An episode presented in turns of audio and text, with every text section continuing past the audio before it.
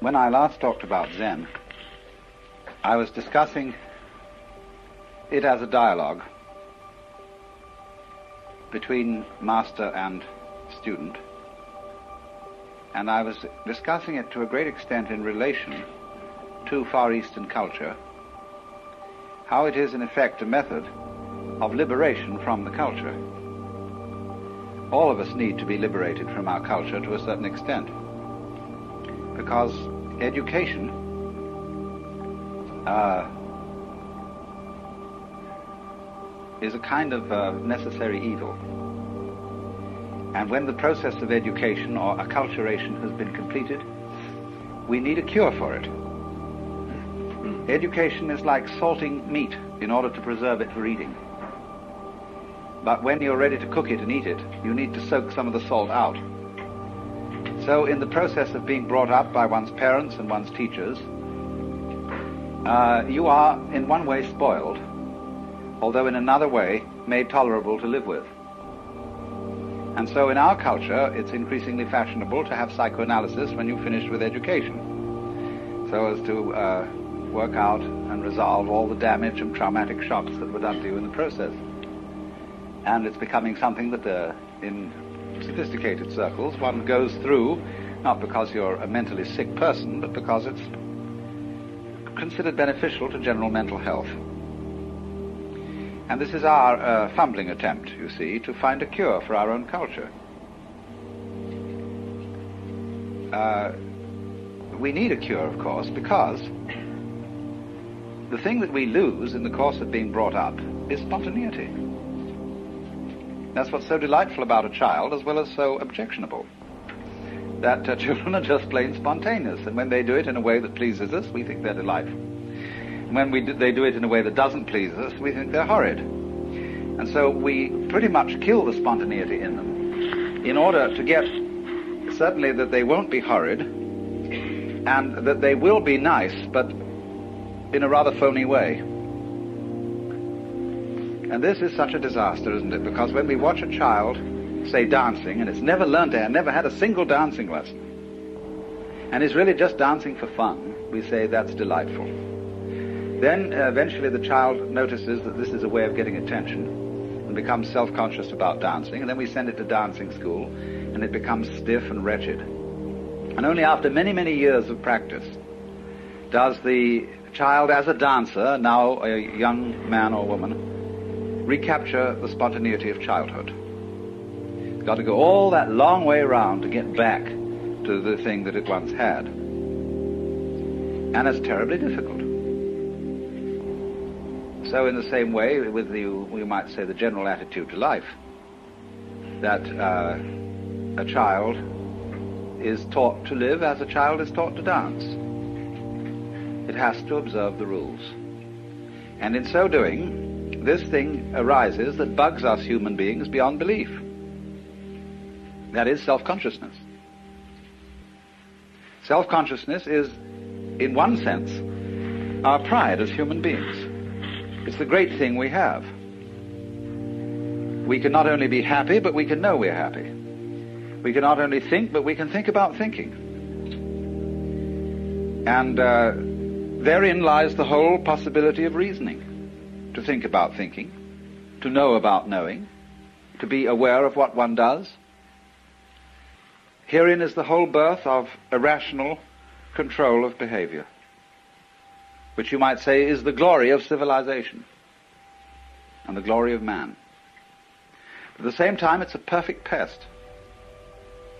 Because how do you know when to stop thinking about thinking? For instance, you think over a problem, you've got to make a decision. How long should you think about it? How much evidence should you collect before you take a step? You never know. Actually, what most of us do is we think about a given decision until it's a nuisance, and then we, or the time is too late to think about it anymore, then we do something. Uh, we never are sure that we decided the right thing. And the, one of the troubles about thinking about decisions is there are all so many, ever so many unpredictable variables that come into everything. And you may work out the most perfect business contract and everything is fine, but you didn't bargain for the banana skin that you were going to slip on on your way to, the, to your partner's office or whatever it was. Uh, such things couldn't be predicted in any amount of decision making.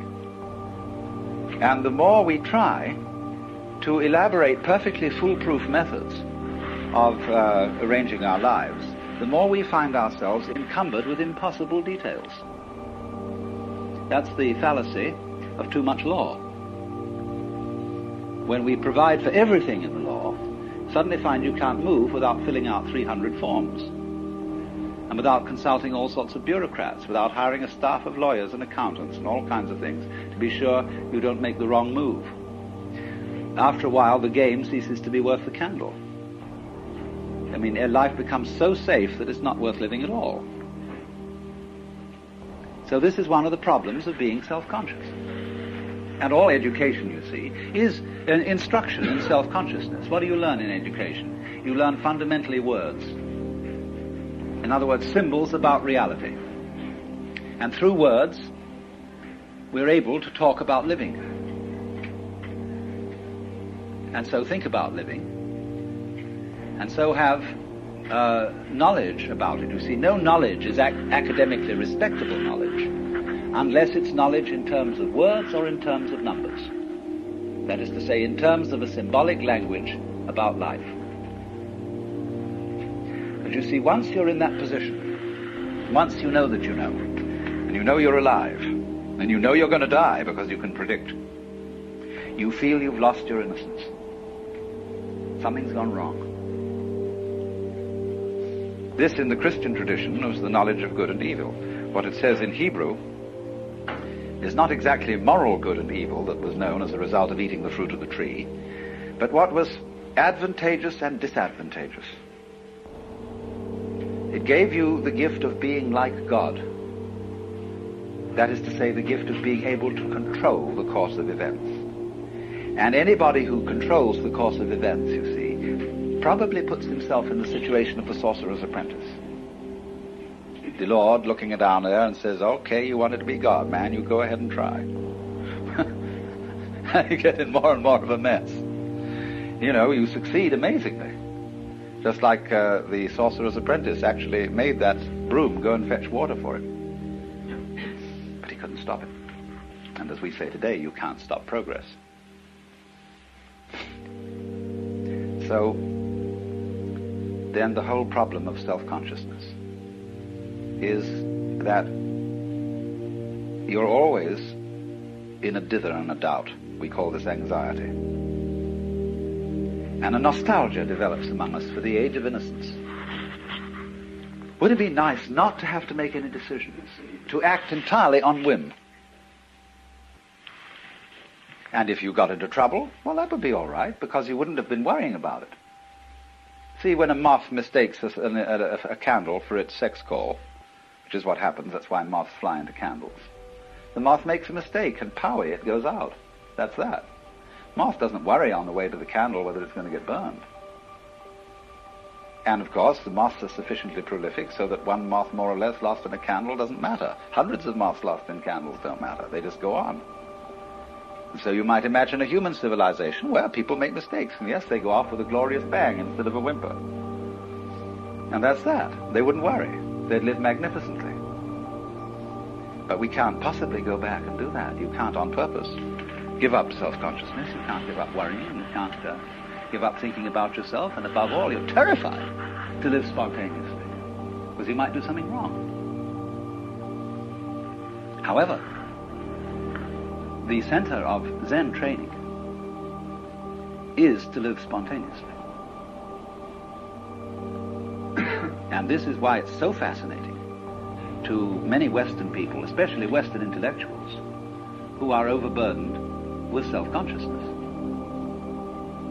Because what fascinated people about Zen when they first heard of it through Dr. Suzuki's writings was Zen stories. I lent a book of Zen stories once to a friend of mine, years and years ago, and he was in hospital. And uh, when he gave it back to me, he said, gee, he said, I didn't understand a word of it, but it cheered me up enormously.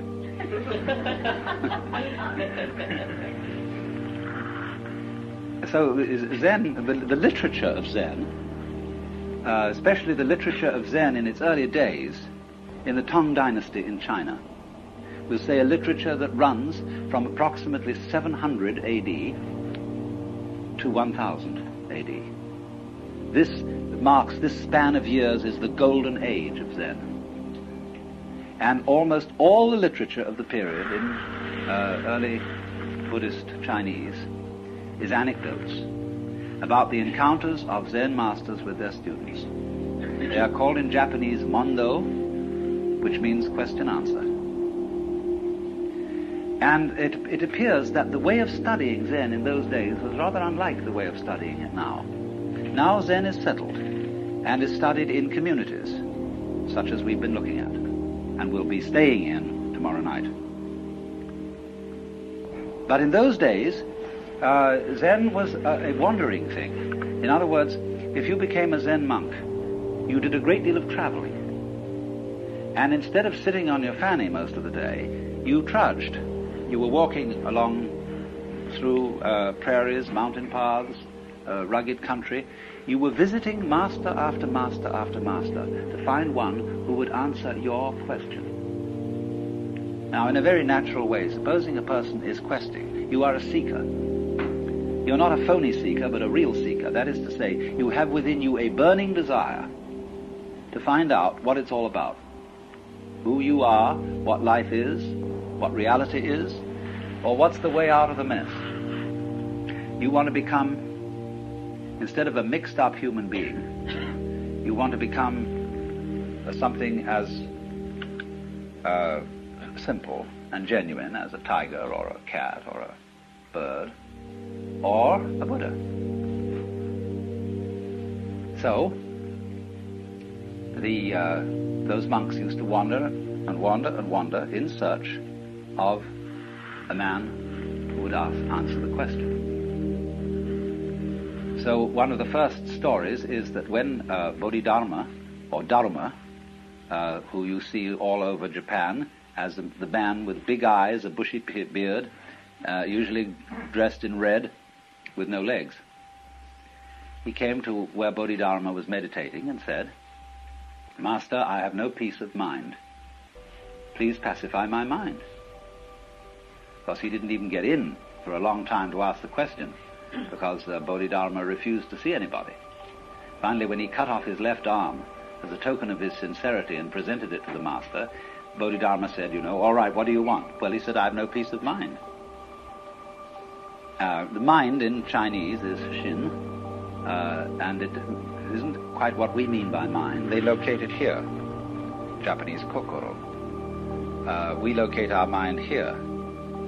But this mind here, the heart mind, is the psychic center. When you say I have no peace of mind, it doesn't mean you've just got a headache. You may have a heartache too. It's a more inclusive word. You might call it the center of psychic activity. So Bodhidharma said to this man, whose name was Eka, Bring out your mind here before me. I'll pacify it. And Eka said, When I look for my mind, I can't find it. Bodhidharma said, There, it's pacified. Now, somehow this answered Eka's question. And all Zen is stories like that. Now, one thing I must tell you about these stories they are of the same nature as jokes. And that is to say, a joke is told with the object of making you laugh. Laughter is not an intellectual thing, it is an emotional reaction. And the point is the emotional reaction. If therefore a joke is explained to you, you may laugh out of politeness, a throaty laugh, but you will not la- laugh spontaneously, a belly laugh. Now, the object of Zen stories is not to produce laughter, but to produce awakening, clarification, enlightenment or what is called in Japanese satori. Uh, satori uh, is, is, like laughter, something that happens suddenly. You don't, as a rule, slowly begin to laugh and then laugh louder and louder, uh, because you see a joke instantly. A joke is always a matter of an aha. So, in the same way, these stories uh, are intended to produce an aha reaction in you of, oh, but I see, now it's clear. And really, they don't contain any information. Uh, their design is not to tell you something, that is to say, to impart information or knowledge. Their design is to get rid of something, to get rid of a false problem with which you are wrestling, so that the problem will disappear as a result of understanding the story. And you'll see from the story that I told you that what happened was the disappearance of a problem. Because Eka, when he looked for his mind that was giving him so much trouble, couldn't find it. Now then, these stories go on in the most amazing ways. And I might retail a few, although some of them may be familiar to you. I'll try and choose ones that are probably less familiar. Uh,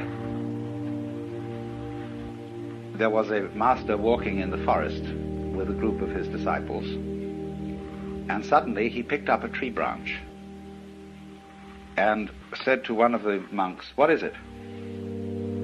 And the monk hesitated, didn't answer immediately, so the teacher hit him with it. So he turned to another monk and said, What is it? And the monk said, Give it to me so that I can see. And the master tossed him the branch. He caught it and he hit the master with it. And so the master said, Well, you got out of that dilemma.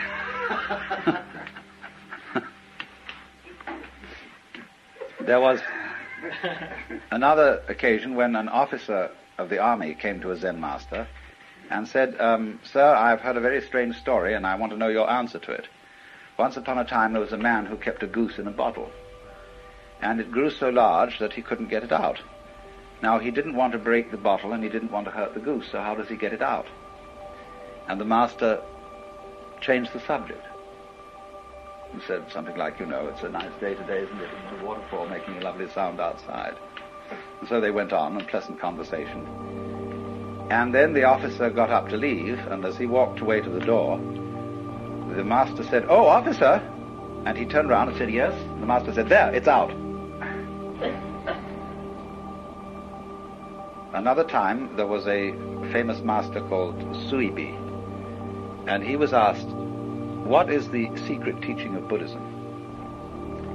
And he was asked this in the lecture hall, you know, where other monks were studying. And he said, wait till there's no one around and I'll tell you. So later in the day, the monk accosted him and said, there's nobody around now. What is the secret teaching of Buddhism? So he went into the garden with this monk and he pointed at the bamboos. And the monk said, I don't understand. He said, what a tall one that is. What a short one that is. And this awakened the monk. Then uh, there was another monk whose name was Gutei. And whenever people came to ask him question about Buddhism, he'd hold up a finger. That was the only answer he'd give. Well, he had an attendant. And uh, one day somebody came to the temple to inquire about the teaching being given there, and the master was apparently out, and his attendant was there.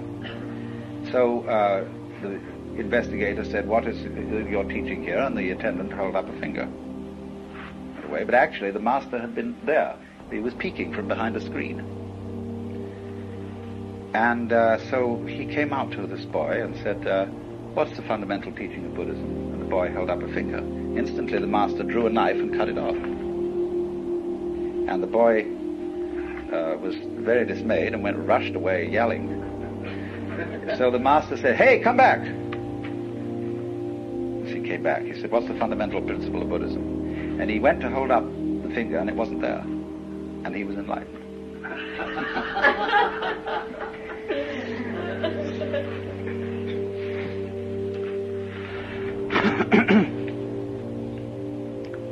There is a Chinese god whose name is Pingting, and this is the god of fire.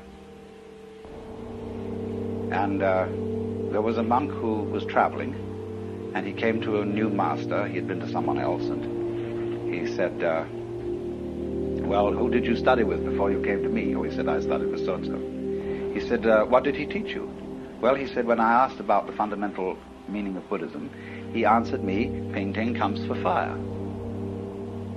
Well, the master said that was an excellent answer, but I bet you didn't understand it. Oh, yes, he said, I understood it. Because Ping Ting is the god of fire. And when, uh, if Ping Ting should ask for fire, that would be like me asking about Buddhism because I'm really a Buddha already. The master shook his head. I said, I knew it. He said, you missed the point completely. Well, he said, well, how would you deal with it? Master said, you ask me. So the monk said, what is the fundamental principle of Buddhism? And the master said, Ping Ting comes for fire. And uh, the monk got the point. Uh, well, you know, you can go on with these stories indefinitely. And, uh, but you'll notice certain dynamics in them. They, they require, as a rule, a solution to a dilemma. It, or, or they do something that creates what we would call a state of blockage. When you're posed with something completely unusual, and you don't know how to react to it in a normal, automatic way. You see, if somebody says to you in the street, good morning, you say good morning, and you don't, you're not being spontaneous, you're being merely automatic. But when somebody comes up to you and says, are you saved? Or do you accept Jesus Christ as your personal savior? It's a very unusual question, and it stalls most people. They say, well, um, what do you mean? Or something funny like that, you know, or they feel embarrassed by religious questions. And, uh, or somebody might say to you, uh, why have you got such long toenails? When you're wearing a shoe and nobody can see it, you see. Any, anything that absolutely disrupts the normal flow of interchange. Well, then you're nonplussed. And the object of Zen is never to be nonplussed. That's, you see, to be nonplussed is the real meaning of the Buddhist doctrine of uh, what's called bonno in Japanese, which means entanglements or defilements, or attachments, we might call them. Worldly attachments. It is not a worldly attachment in Buddhist philosophy to enjoy dinner. That is natural, you see. It is not a worldly attachment to need to sleep. That is perfectly natural. But it is worldly attachment to be sticky. That's to say, to be like a wheel that sticks on the axle and squeaks. So we are sticky when we are in a certain way self-conscious. We are, as we would say, all balled up or all clutched up. And we've lost our original spontaneity. And we are not, as it were, flowing with the stream of the Tao, the course of nature, or whatever you want to call it. So then all these questions put you in a dilemma. And the point is to see if you can get out of the dilemma without a moment's hesitation. That doesn't mean doing it quickly, necessarily, because if you're in a hurry to give a quick answer, that itself is a form of blockage. You should all read in this connection a translation in Suzuki's book Zen and Japanese culture of a letter written by Takuan, who invented pickled radishes. I told you about, you know. Uh, those yellow daikons are called Takuan after this man. And he wrote a letter on the art of swordsmanship, where he explains the necessity of spontaneity in fencing is that if you have to stop to think about how you're going to respond to a certain kind of attack, it's too late. You'll be dead. You must respond in the same way as when you clap hands, the sound comes out without a moment's hesitation. Or when you strike steel on flint, there is no waiting before the spark comes out. But he adds, if you try to be quick, this will itself be a block. So when, uh, you may know this, that when uh, people are trained in the use of the sword, they get uh, what um, Anne Clark bought the other day, which is a bamboo sword to start with. And you can give a person a healthy clobber with a bamboo sword without actually ruining him. so uh, the teacher may well have you work around the house doing various chores as a sort of janitor when you begin in sword school and will take every possible occasion to surprise you and hitting you with a bamboo sword. And you're expected to defend yourself with anything available. With the cushion, with the broom, with a saucepan, anything you happen to be handling. Defend yourself immediately. Well, after a while, you know, if, you, if you're going around your everyday work expecting to be jumped on any minute, it becomes rather nerve-wracking. Especially if you're thinking all the time about where's it going to come from next. And you discover that the more you make plans and cal- try to calculate on where it's going to hit you next, you will always be outwitted. Because the teacher is infinitely clever and will always uh, come from an unexpected direction. So at last there arrives a point where you just give up. You stop planning. And you just go around relaxed, and if it hits, it hits. And then you're ready to start fencing. Another story told about this is the story of the woodcutter and the animal, whose name was Satori. There was once a woodcutter working in a clearing in a forest when he saw a strange animal peeking at him from behind a bush. And thinking to have this animal for dinner, he rushed at it with his axe. And the animal laughed from the opposite side of the clearing. Because this animal had the power to read thoughts. And therefore, wherever the woodsman intended to go, the animal read his thought first. And so the animal began to talk and mocked him and said, You think you're going to do, I'm going to be this place next? Because the woodsman naturally thought, when I see him next, instead of going to where he is, I'll go to the opposite side of the clearing. And so this went on until the woodsman got absolutely furious. And he returned to chopping the wood. And the animal laughed and said, So you've given up. And just at that moment, as he whanged the axe against a tree, the head flew off and struck the animal dead. That's the way you have to attain Zen. so you see what happened here. The, the boy who studies swordsmanship is put in this impossible situation where he can't do anything right. Everything he does is wrong. And therefore, after finding this out, that nothing will do because it's all self-conscious, he gives up then he can be spontaneous. But you see what is provided is uh, the training, the why the training of Zen people is disciplined, is that we're going first of all to be spontaneous within limits. See, out in society, you can't do that. Because people will be just bugged by you if you say exactly what you feel and always act the truth. You, you won't be liked and you may indeed do very dangerous things. But the Sodo, or the Zen training school, is set up so that there is a, it's a walled-in situation where one is allowed to be spontaneous within certain limits, and the crucial moment is what is called the Sanzen interview, which is a restricted interview. It's very formal, but in the climax of that interview, no holds are barred. It is a personal interchange where fundamental honesty is the crux of the whole thing. Now, you see, as I explained last time, that is a very buggy situation. Because the more you wonder whether you're going to be fundamentally honest, the more you get cold feet. This is supposing you were allowed an interview with God, and allowed to ask one question, what would you ask? And really think it over, you know. If you go into this and think, what would I ask? You know, it's got to be really important. It's got to be the fundamental question for you.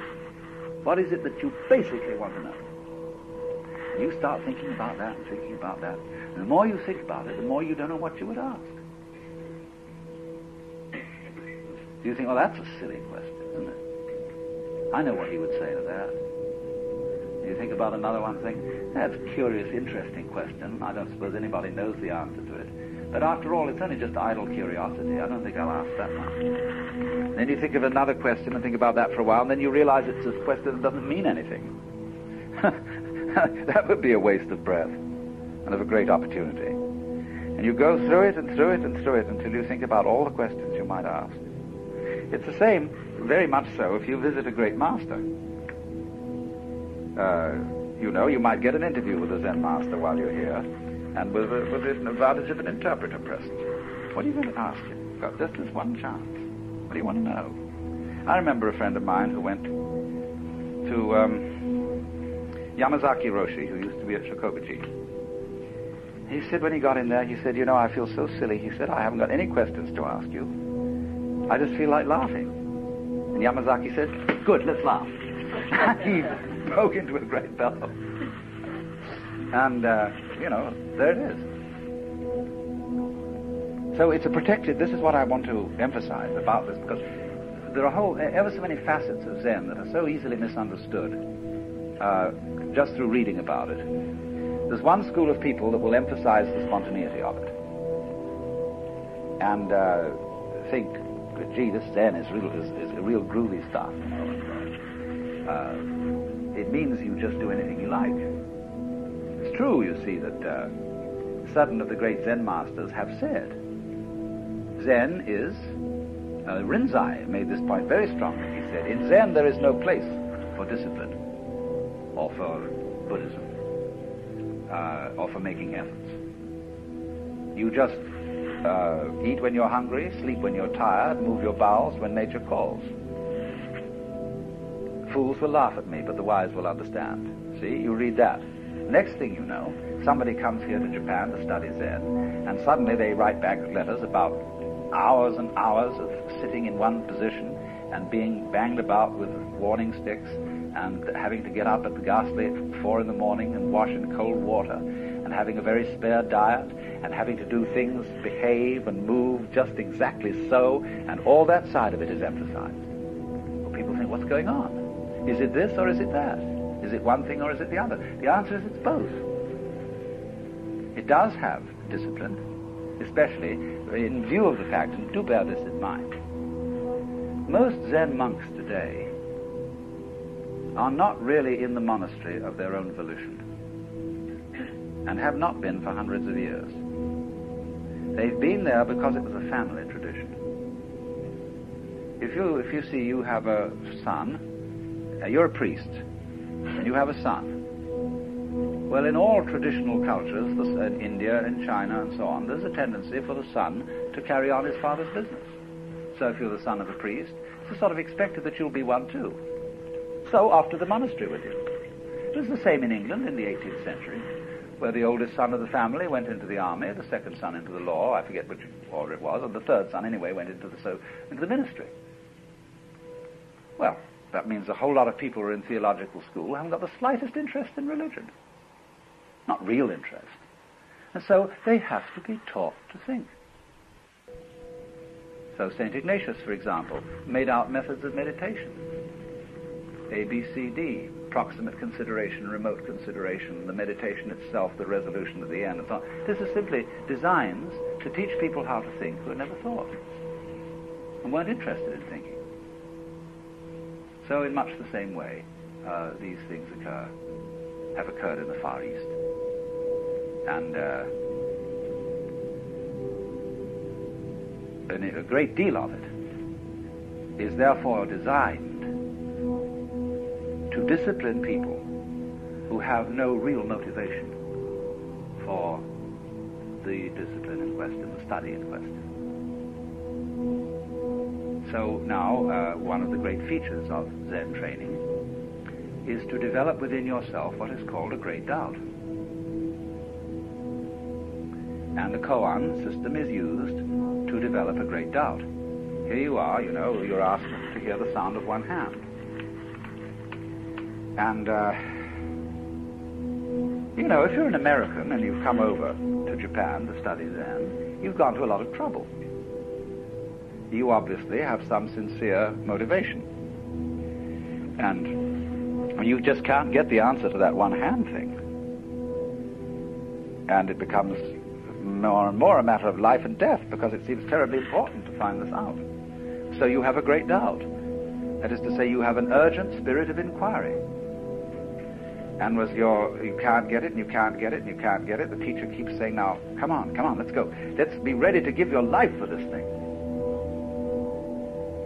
But you see, if you go into a Zen monastery and you don't have that spirit of inquiry that led you across the ocean at a great deal of expense, you're just someone who was brought up, one of the boys in the neighborhood, and you went into the monastery.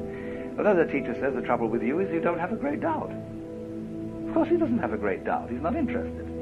So he learns to cultivate a great doubt. See, it's like trying to, um, in a, if I may put it in Western or Christian terminology, uh, you don't love God. Uh, you've never seen him. You don't know anything about God. How, why, the, why the devil would you love God? Somebody comes along and say, you've got to love God, you know. It's terribly important. It's the first commandment. Oh, gee, I've got to love God. So what do we do? Sit down and say, Dear God, I love you. Dear God, I love you. Dear God, I love you. Dear God, I love you. Come on, come on. Got to get this feeling going. Get that going. And then the preacher can tell all sorts of stories, you see, and move you. Uh, terrify you with the fear of hell if you don't love God. Or he can say how beautiful Jesus was. That was uh, the, the, the revelation of God. Now you ought to love that. You know, you ought to love your mother. Probably hate her guts. Ah. so you see, you get this thing. Work on that great doubt. Well, you see, the trouble is you can't get a great doubt to order. You can't tell anybody anything to order. If you could, do you know what would happen? Supposing you were at a music school. What are they trying to do in music school? They're trying to find methods for teaching creative musicianship. Whether you're a player or whether you're a composer or whatever. They want to find out how they can make every student a genius. Actually, all schools are run for the advantage of the staff. And you know, it's a job. You've got to put people through there. It's a way of keeping them off the labor market. But if you're a very sincere teacher, you want to find out how to impart that subtle thing to the students. So there are books galore on methods, special methods for getting that creative ability across. Professor so-and-so's method, Dr. so-and-so's method, etc., playing the piano and so on. Make it easy, but make him a genius. Now, if such a method existed, you know what would happen? These geniuses would all be boring because we would know how they do it. And the whole fascination of an art and of a great performance is you don't know how it's done. There must be something about it that is fundamentally astonishing. You could say, again, putting it into Western terms, if God could explain how he created the universe, he wouldn't be God. And you know how in the, in the book of Genesis, uh, it's told so straightforwardly that uh, when the Lord uh, first of all creates the things, and then looks at them afterwards and sees that they're good. And you know, I love the passage where suddenly he creates great whales. You know, suddenly great whales, whoops, like that. And he looks at these things and says, "My, that's great. Do it again." and uh, so, in this way, uh, there's a, a Zen poem which says, you may want to ask where the flowers come from, but even the god of spring doesn't know. And another says, planting flowers to which the butterflies come. Bodhidharma says, I don't know. So there is this curious thing in all what I would call vital knowledge, living knowledge, that it's always a mystery to itself. Life is a mystery to itself. For the same reason, you see, there's a Zen poem which says, It is like a sword that cuts but does not cut itself, like an eye that sees but does not see itself. So, in this way, what there is fundamentally, basic reality, knows itself and doesn't know itself. If it did know itself thoroughly, it would stop.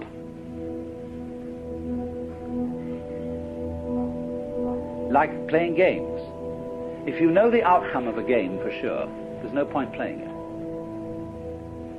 So, you know, when master chess players sit down and it becomes apparent, although there are still many pieces on the board, that one of them is going to mate in three moves, they abandon the game because they know the outcome. If you knew the future perfectly, if you knew everything you're going to do, right up to the day of your death, you'd say, let's check out on this game. Let's commit suicide and start another life. because there's no point living through what is known completely. Of course, you can't very well live through what is unknown completely. There must be some light. But total light annihilates itself. So then you see there is no prescription and no infallible technique for teaching anybody music, although there are music schools. And there is no, likewise, no infallible technique for teaching anybody Zen, although indeed there are Zen schools. And sometimes a teacher who has many years' experience begins to get disillusioned. What's the point of all these schools? What's the point of teaching music? You can't teach music. You could only pass it on from one person to another by osmosis. Sure, there's a technique. You can learn how to read. You can learn how to put your fingers on the banjo or something. But the real thing, what to do with that technique, what to say with it, you can't teach that. So one assumes then that a person who is sufficiently motivated, who is fond of music, will learn the technique because he wants to get so where he can handle the instruments. And you suppose likewise that a person who is really interested in uh, self-knowledge, after all, Zen is only a certain way of self-knowledge, will master certain techniques because he's interested. But you see, all schools and all systems begin to make techniques an end in themselves because technique is the only thing you can teach. you can't teach the thing. Now, you see, we get scared when we think of that. We say, do you mean to say I might be that person who gets hung up in this, and all I'm going to get out of this school is technique? Somehow I might be that dumb bunny who just doesn't get the thing. That's an awful thought, isn't it? Because that's drilled into us from childhood. Uh, is that, for example, it comes out in toilet training. I remember we, all the medical and nursing authorities, when I was a small boy, had tremendous constipation phobia and uh, they believed that uh, you could suffer from poisoning, you know, from retaining things too long. And so they were always, always agitating, questioning every day as to whether you had been. So you built up, conversely, a terror that you might not be able to. and this, in its turn, built up tensions uh, that were actually constipating. so everybody was constantly being filled with cascara sagrada, uh, California syrup of figs, castor oil, bombshells of every description, which upset the natural functioning. so, in the same way, you might think, I'm going to practice meditations or something and study Zen, but will I be the poor fool who never gets the point. Uh, uh, you could put it in Christian terms and say, uh, well, I will be as good as I can be, but perhaps I will be the one who God will never give any real grace to, because I haven't been picked out. And will I get this grace? There's no way, you see, that you can wangle grace. You can't compel the Lord to give it. The same way you can't compel Satori to happen. So you think maybe it won't happen to me. So uh, that's uh, that's uh, possible, you see. So what do you do about that? Well, the teachers have all sorts of things to say about what to do about it. They say, well, now look, uh, just just forget about it. It doesn't matter if you don't get it. Uh, not getting it is getting it. You see, they use this paradox all the time. Not to have it, really to accept that you don't have it. That's getting it. That's the, the real point. See, but that's a gimmick. See, I'm going to try as hard as I can not to try to get it. See? but you're really playing a game, you see? You know that this is the, I've at last got the infallible method. There must be an infallible method, because if there isn't a method, we're lost, we're up the creek. Why? We're out of control. But you see, when you find out there isn't a method, there isn't a positive method, and there isn't a negative method, what are you going to do? You can't do something and you can't do nothing.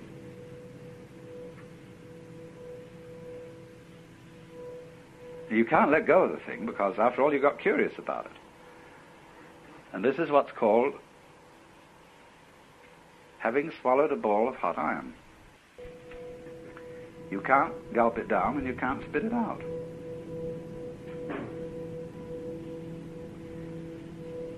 And then there's a trap to get you into that state.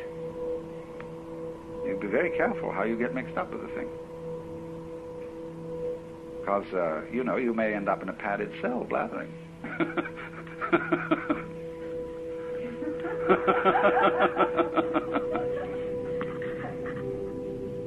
that that is the is the the quandary it is, and that's why ever so many opposite things can be said about Zen. That's why, on the one hand, it can be said rightly that it's a strong discipline. Why, on the other hand, it can be said rightly that it's not a discipline at all. Uh, and it isn't that it's just a mixture of things. Zen isn't sort of partly discipline and partly spontaneity. Whatever is said about it can be said of all of it. And therefore it seems to be paradoxical. And uh, one uh, always can get into difficulty by neglecting some side of it and saying, well, that doesn't matter. Uh, sometimes it's true that it doesn't matter. Sometimes it's not true. It may be just the thing that you need the side you say that doesn't matter. So there's no way, what, what I'm trying to say is, there's no way of putting your finger on this thing. There's no way of nailing it down, and that's the whole point. Because you see, fundamentally, Zen makes you do what you were doing all the time. Only it makes you do it consistently. Let's supposing you're sitting in your padded cell, and uh, you suddenly found out this little game.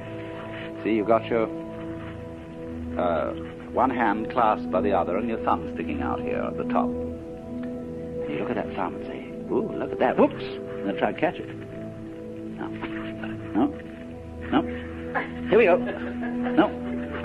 Come on, let's get it, come on, let's get it, come on, let's get it, get, get, get, get that thing, get that, see? Whew, that's what we're doing. See, here's me, and here's knowing about me.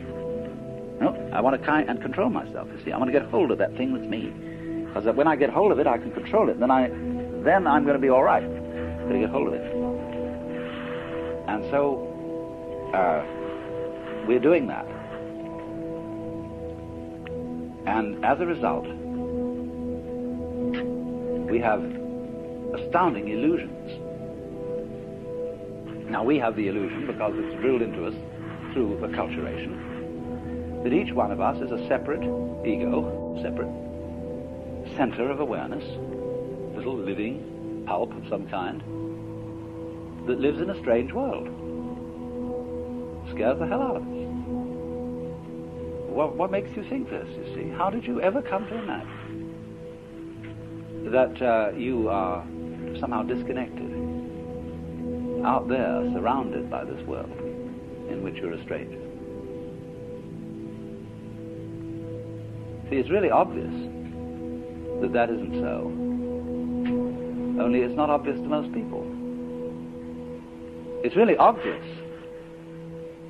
that you, the real you, deep in, is this thing that is reality.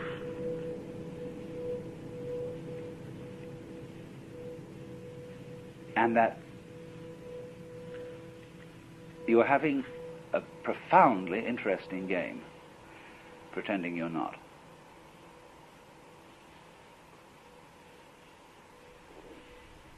And you're going through all kinds of amazing mazes play this game. And mostly running in terror from your own shadow, jumping at the sound of your own heart beating having goose pimples rise on your back at the sound of your own footsteps. wow. And you are always exploring into this world and finding it gets stranger and stranger as you look out into the infinitudes of space where you thought everything was pretty rational. You know, there were these other galaxies that were millions of light years away. And you thought, well, there's just a lot of galaxies out there. Suddenly something called a quasar turns up. Nobody understands what a quasar is. They defy all the things that we thought we knew. So it gets stranger and stranger. And the more you probe inwardly, you know, you could lift the skin off your own stomach and take a look inside. What a weird world that is. Cover that up. I feel like I feel when I see spiders or ants or something. You get the shivers and the creeps from them. But you see, what you're getting the creeps at is yourself in an unfamiliar aspect, the unknown side. Because last comes recognition when you, the most far out thing, the thing that seems the most totally other, she said, why, that's me. And what a relief. But at the same time, what fun to begin all over again. And the glory of man. At the same time, it's a perfect pest. Because how do you know when to stop thinking about thinking. For instance, you think over a problem, you've got to make a decision. How long should you think about it? How much evidence should you collect before you take a step? You never know. Actually, what most of us do is we think about a given decision until it's a nuisance, and then we, or the time is too late to think about it anymore, then we do something. Uh, we never are sure that we decided the right thing. And the, one of the troubles about thinking about decisions is there are all so many, ever so many unpredictable variables that come into everything. And you may work out the most perfect business contract and everything is fine, but you didn't bargain for the banana skin that you were going to slip on on your way to, the, to your partner's office or whatever it was. Uh, such things couldn't be predicted in any amount of decision making. And the more we try to elaborate perfectly foolproof methods of uh, arranging our lives, the more we find ourselves encumbered with impossible details. That's the fallacy of too much law. When we provide for everything in the law, suddenly find you can't move without filling out 300 forms and without consulting all sorts of bureaucrats, without hiring a staff of lawyers and accountants and all kinds of things to be sure you don't make the wrong move. After a while, the game ceases to be worth the candle. I mean, their life becomes so safe that it's not worth living at all. So this is one of the problems of being self-conscious. And all education, you see, is uh, instruction in self-consciousness. What do you learn in education? You learn fundamentally words. In other words, symbols about reality. And through words, we're able to talk about living. Wouldn't have been worrying about it. See, when a moth mistakes a, a, a, candle for its sex call, which is what happens, that's why moths fly into candles, the moth makes a mistake and powie, it goes out. That's that. Moth doesn't worry on the way to the candle whether it's going to get burned. And of course, the moths are sufficiently prolific so that one moth more or less lost in a candle doesn't matter. Hundreds of moths lost in candles don't matter. They just go on. So you might imagine a human civilization where people make mistakes, and yes, they go off with a glorious bang instead of a whimper. And that's that. They wouldn't worry. They'd live magnificently. But we can't possibly go back and do that. You can't on purpose give up self-consciousness. You can't give up worrying. You can't uh, give up thinking about yourself. And above all, you're terrified to live spontaneously because you might do something wrong. However, the center of Zen training is to live spontaneously. and this is why it's so fascinating to many Western people, especially Western intellectuals, who are overburdened with self-consciousness.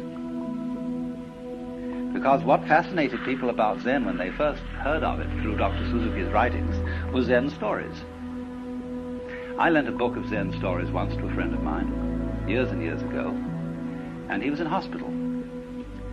And uh, when he gave it back to me, he said, gee, he said, I didn't understand a word of it, but it cheered me up enormously.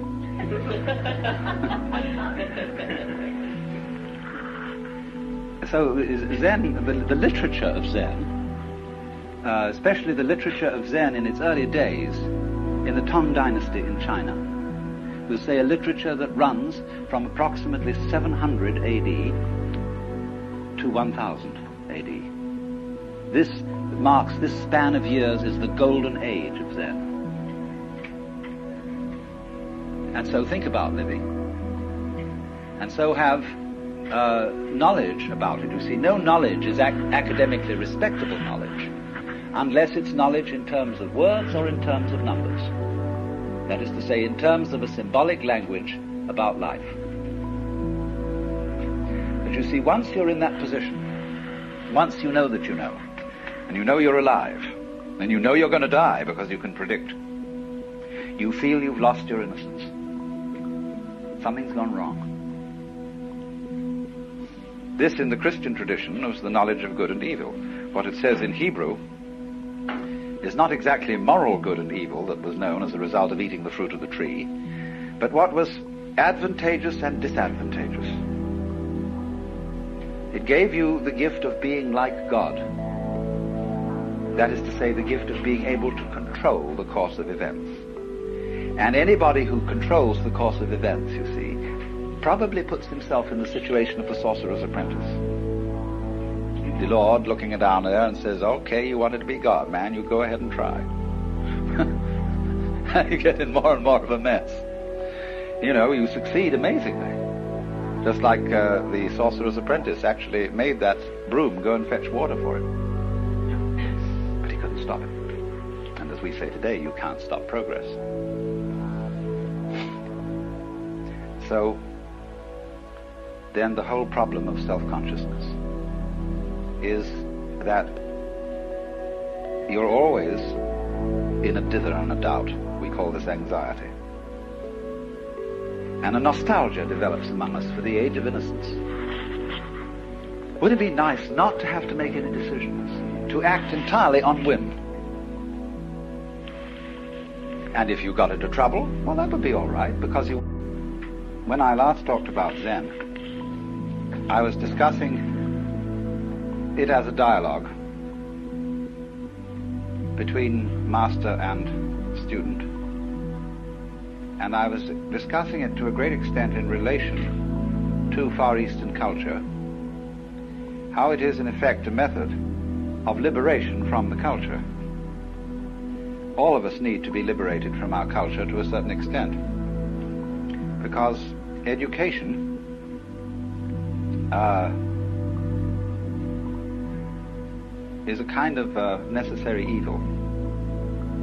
And when the process of education or acculturation has been completed, we need a cure for it. Education is like salting meat in order to preserve it for eating. But when you're ready to cook it and eat it, you need to soak some of the salt out.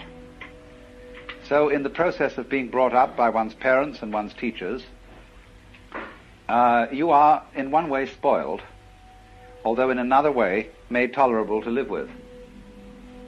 And so in our culture, it's increasingly fashionable to have psychoanalysis when you finish with education, so as to uh, work out and resolve all the damage and traumatic shocks that were done to you in the process and it's becoming something that uh, in sophisticated circles one goes through, not because you're a mentally sick person, but because it's considered beneficial to general mental health.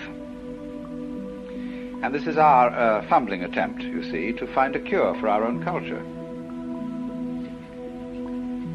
Uh, we need a cure, of course, because the thing that we lose in the course of being brought up is spontaneity. That's what's so delightful about a child as well as so objectionable. That uh, children are just plain spontaneous, and when they do it in a way that pleases us, we think they're delightful. And when we do, they do it in a way that doesn't please us, we think they're horrid. And so we pretty much kill the spontaneity in them in order to get certainly that they won't be horrid and that they will be nice, but in a rather phony way. And this is such a disaster, isn't it? Because when we watch a child, say, dancing, and it's never learned to, never had a single dancing lesson, and is really just dancing for fun, we say that's delightful.